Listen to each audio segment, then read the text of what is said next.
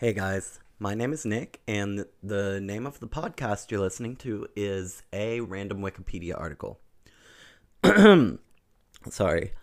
Uh, this is a podcast where I randomly generate a completely new Wikipedia article each day, one or two, and read it for you guys and give my thoughts.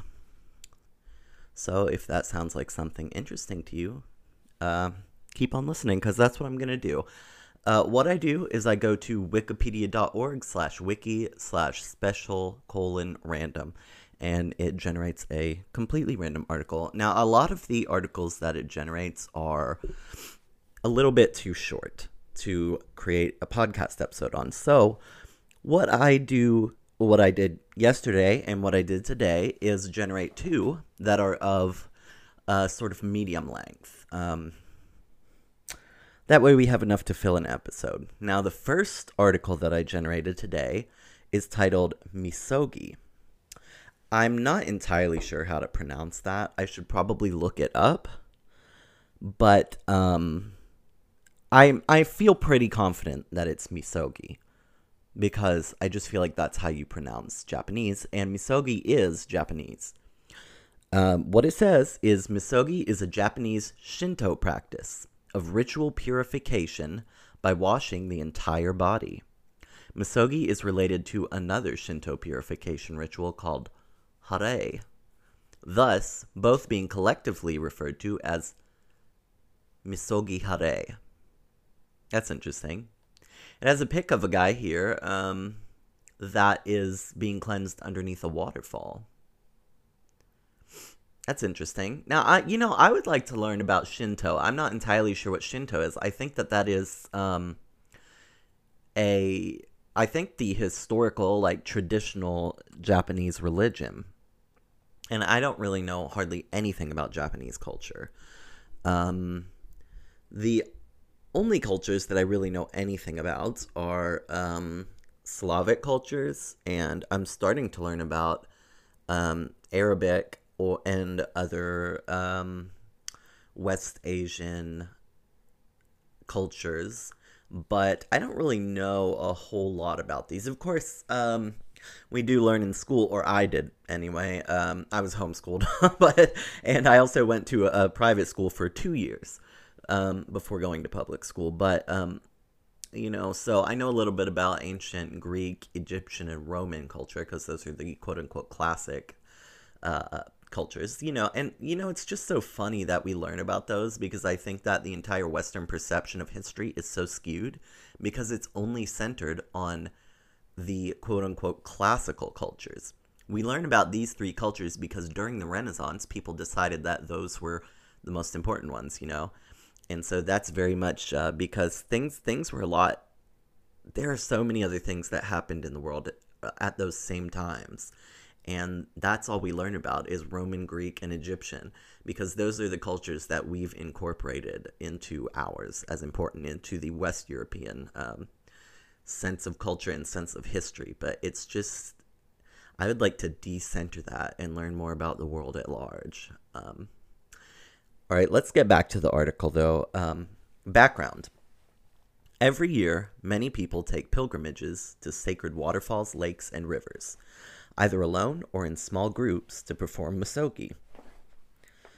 Mount Ontake, the Kii mountain range, and Mount Yoshino are but a few examples of ancient and well known areas for misogi in Japan.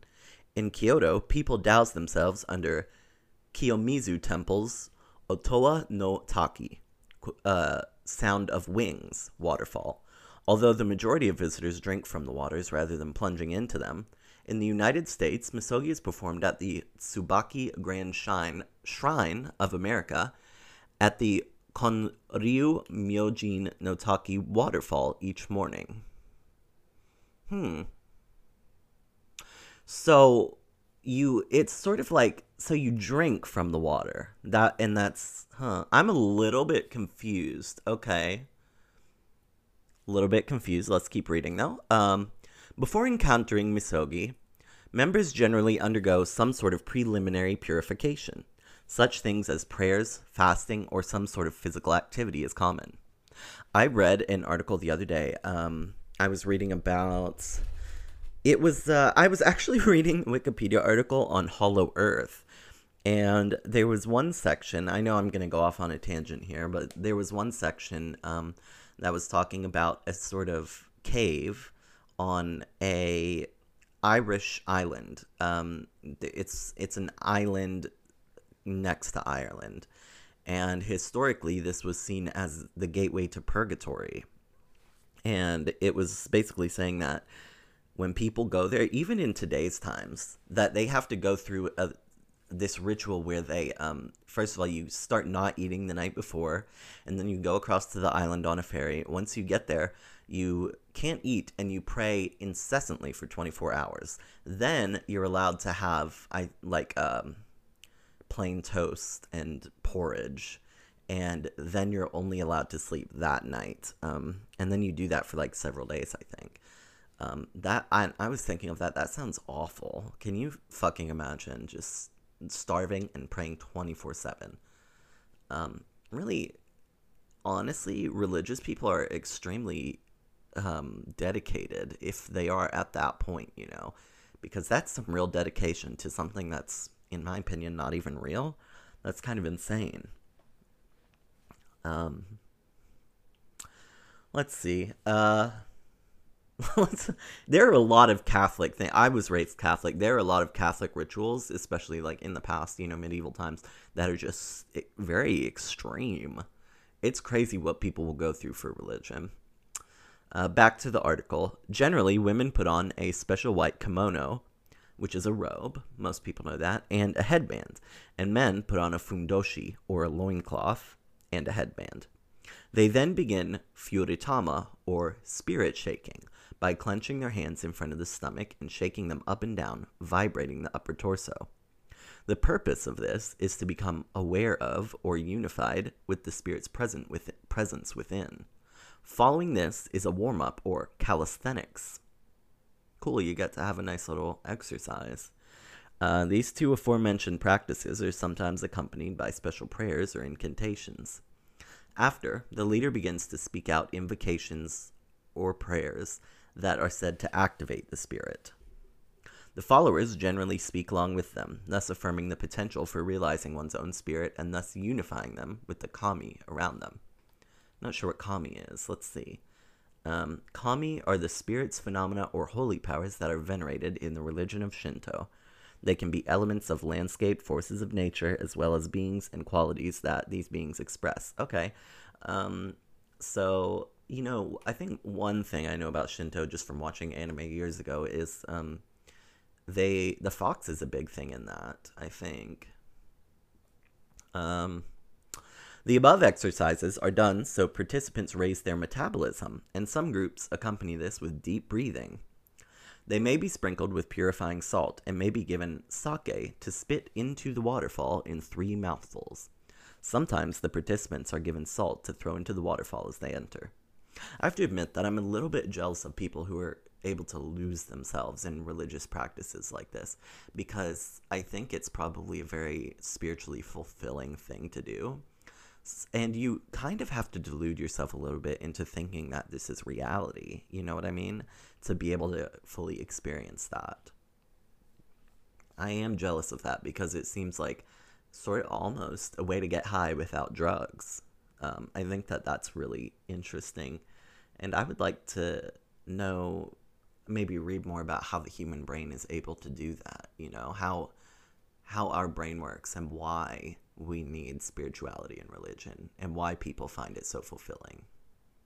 Why they do it at all, you know? Um, Sometimes participants are given salt to throw into the waterfall as they enter. In some groups, the leader counts to nine and then cuts the air while shouting the word yay to dispel this impurity. The participants then enter the waterfall while continuously chanting the phrase Harai Tamai Kiyomi Tamai Orokon Shojo. Okay? Um, the phrase asks the kami to wash away the impurity from the six elements that make up the human being, the five senses, and the mind. The practice of this varies from group to group, each having their own traditions or methods.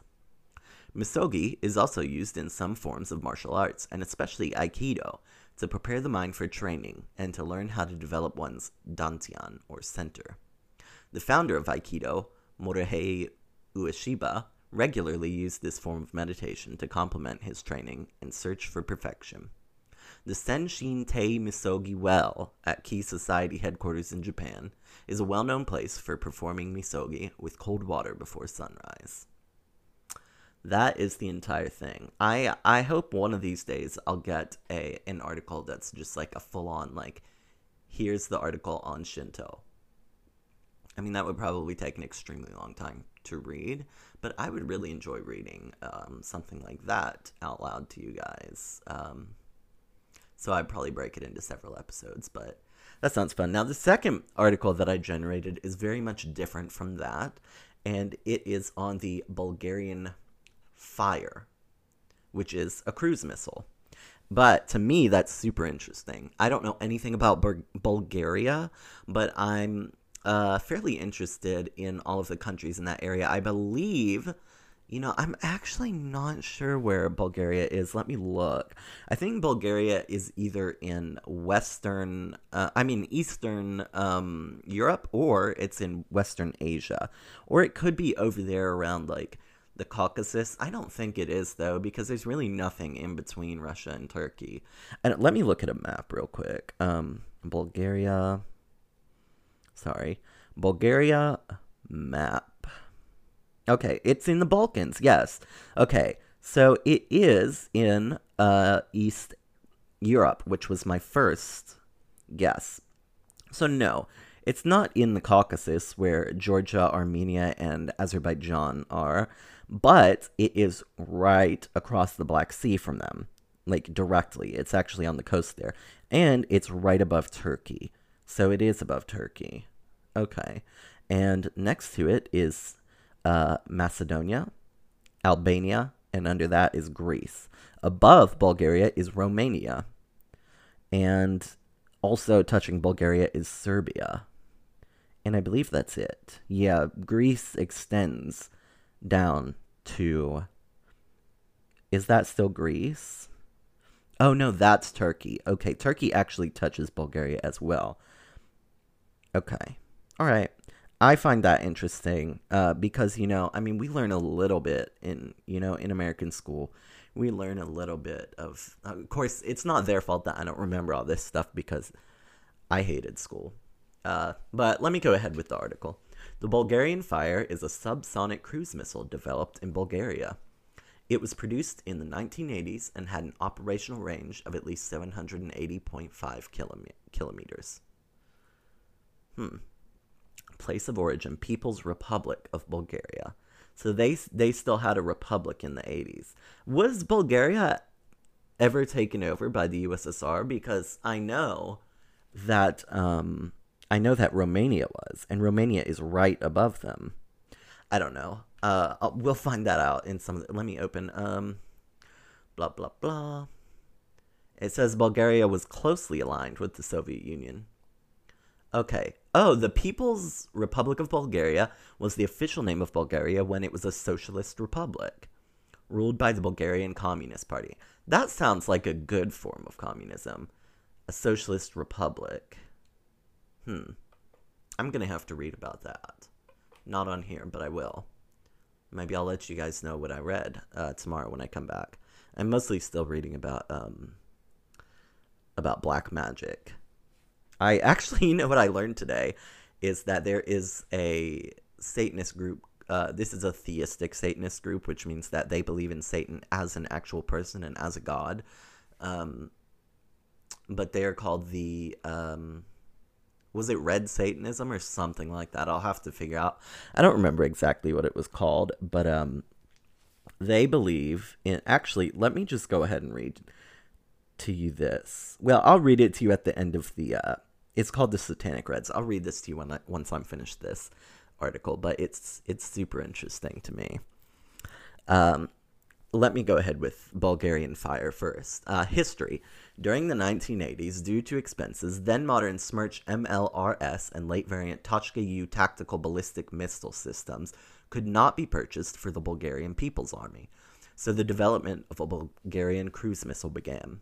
The development was initiated at the Institute for Defense Research at G.S. Rakovsky National Defense Academy, which is state owned and still holds the blueprints, schematics, and production instruction slash design of the missile. The project code was named Wild Dream and was being carried out by a team led by Professor Evgeny Gindev, who was, at the time, the manager of the institute.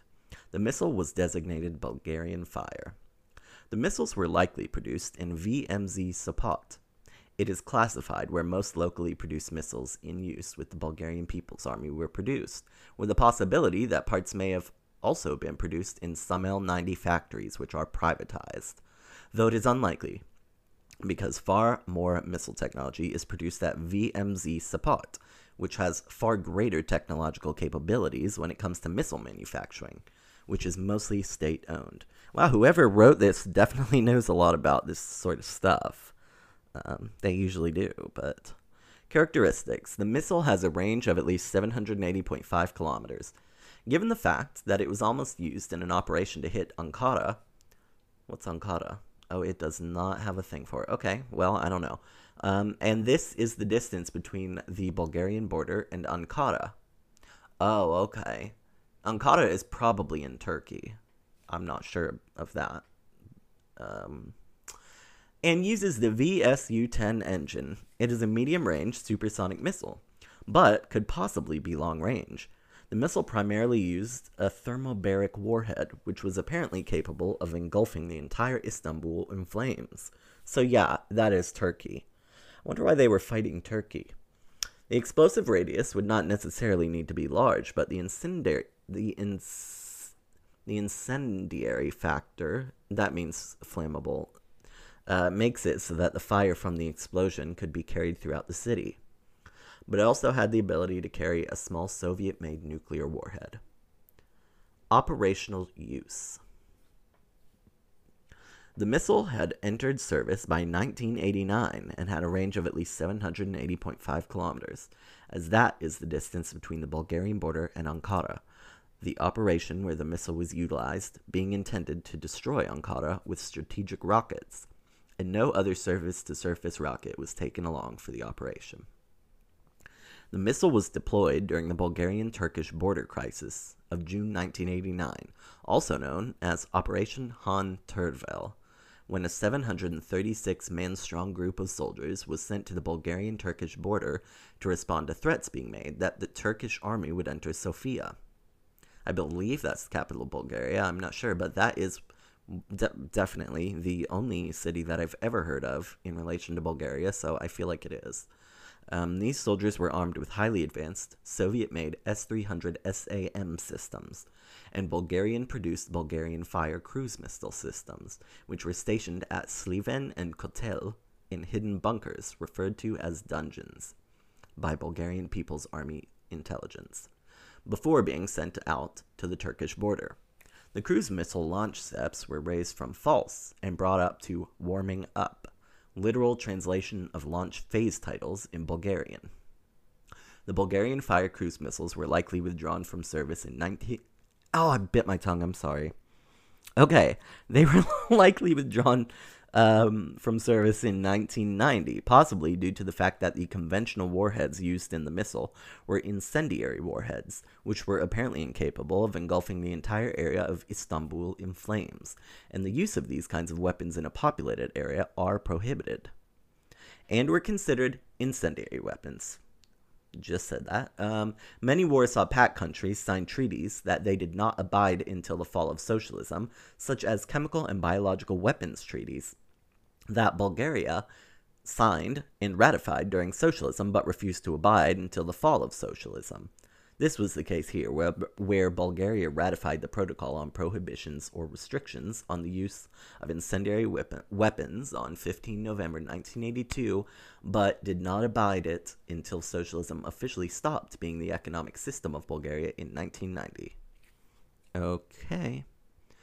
There's probably a lot behind that that I do not understand, but um, People's Republic of Bulgaria.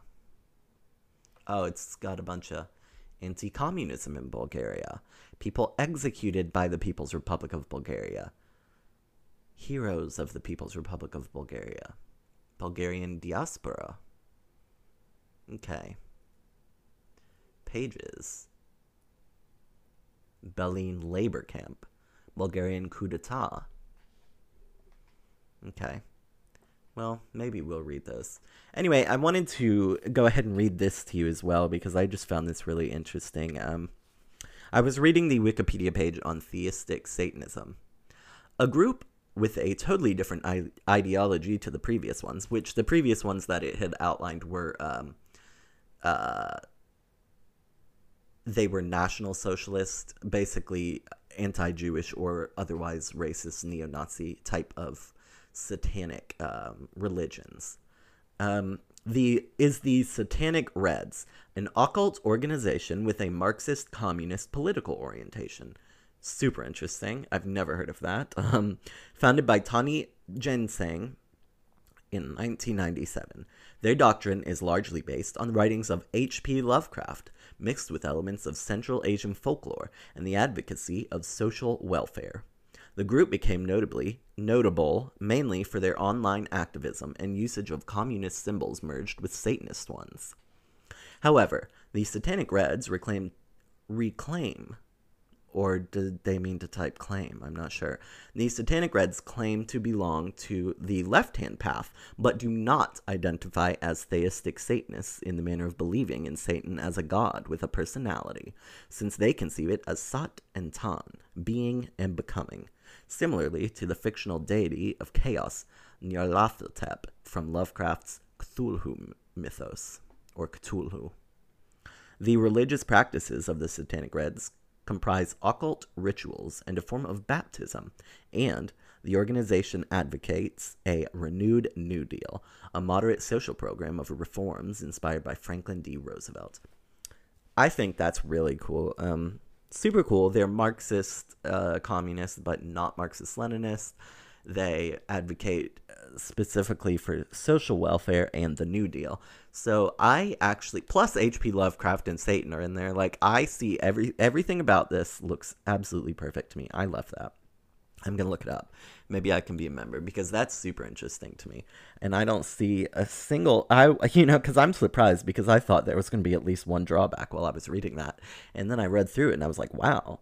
So you know they're not like extreme far left authoritarian, but they're still far enough left. Um, so I kind of love that. And the New Deal was the last time that the Democrats in America were left of center, even a little bit. Um, unfortunately they no longer are. Anyway, so I'm going to end on that note. Um, and if you want to hear more about Lovecraft, I will be reading the fourth chapter of Whisper in Darkness on my Gothic Horror Stories podcast.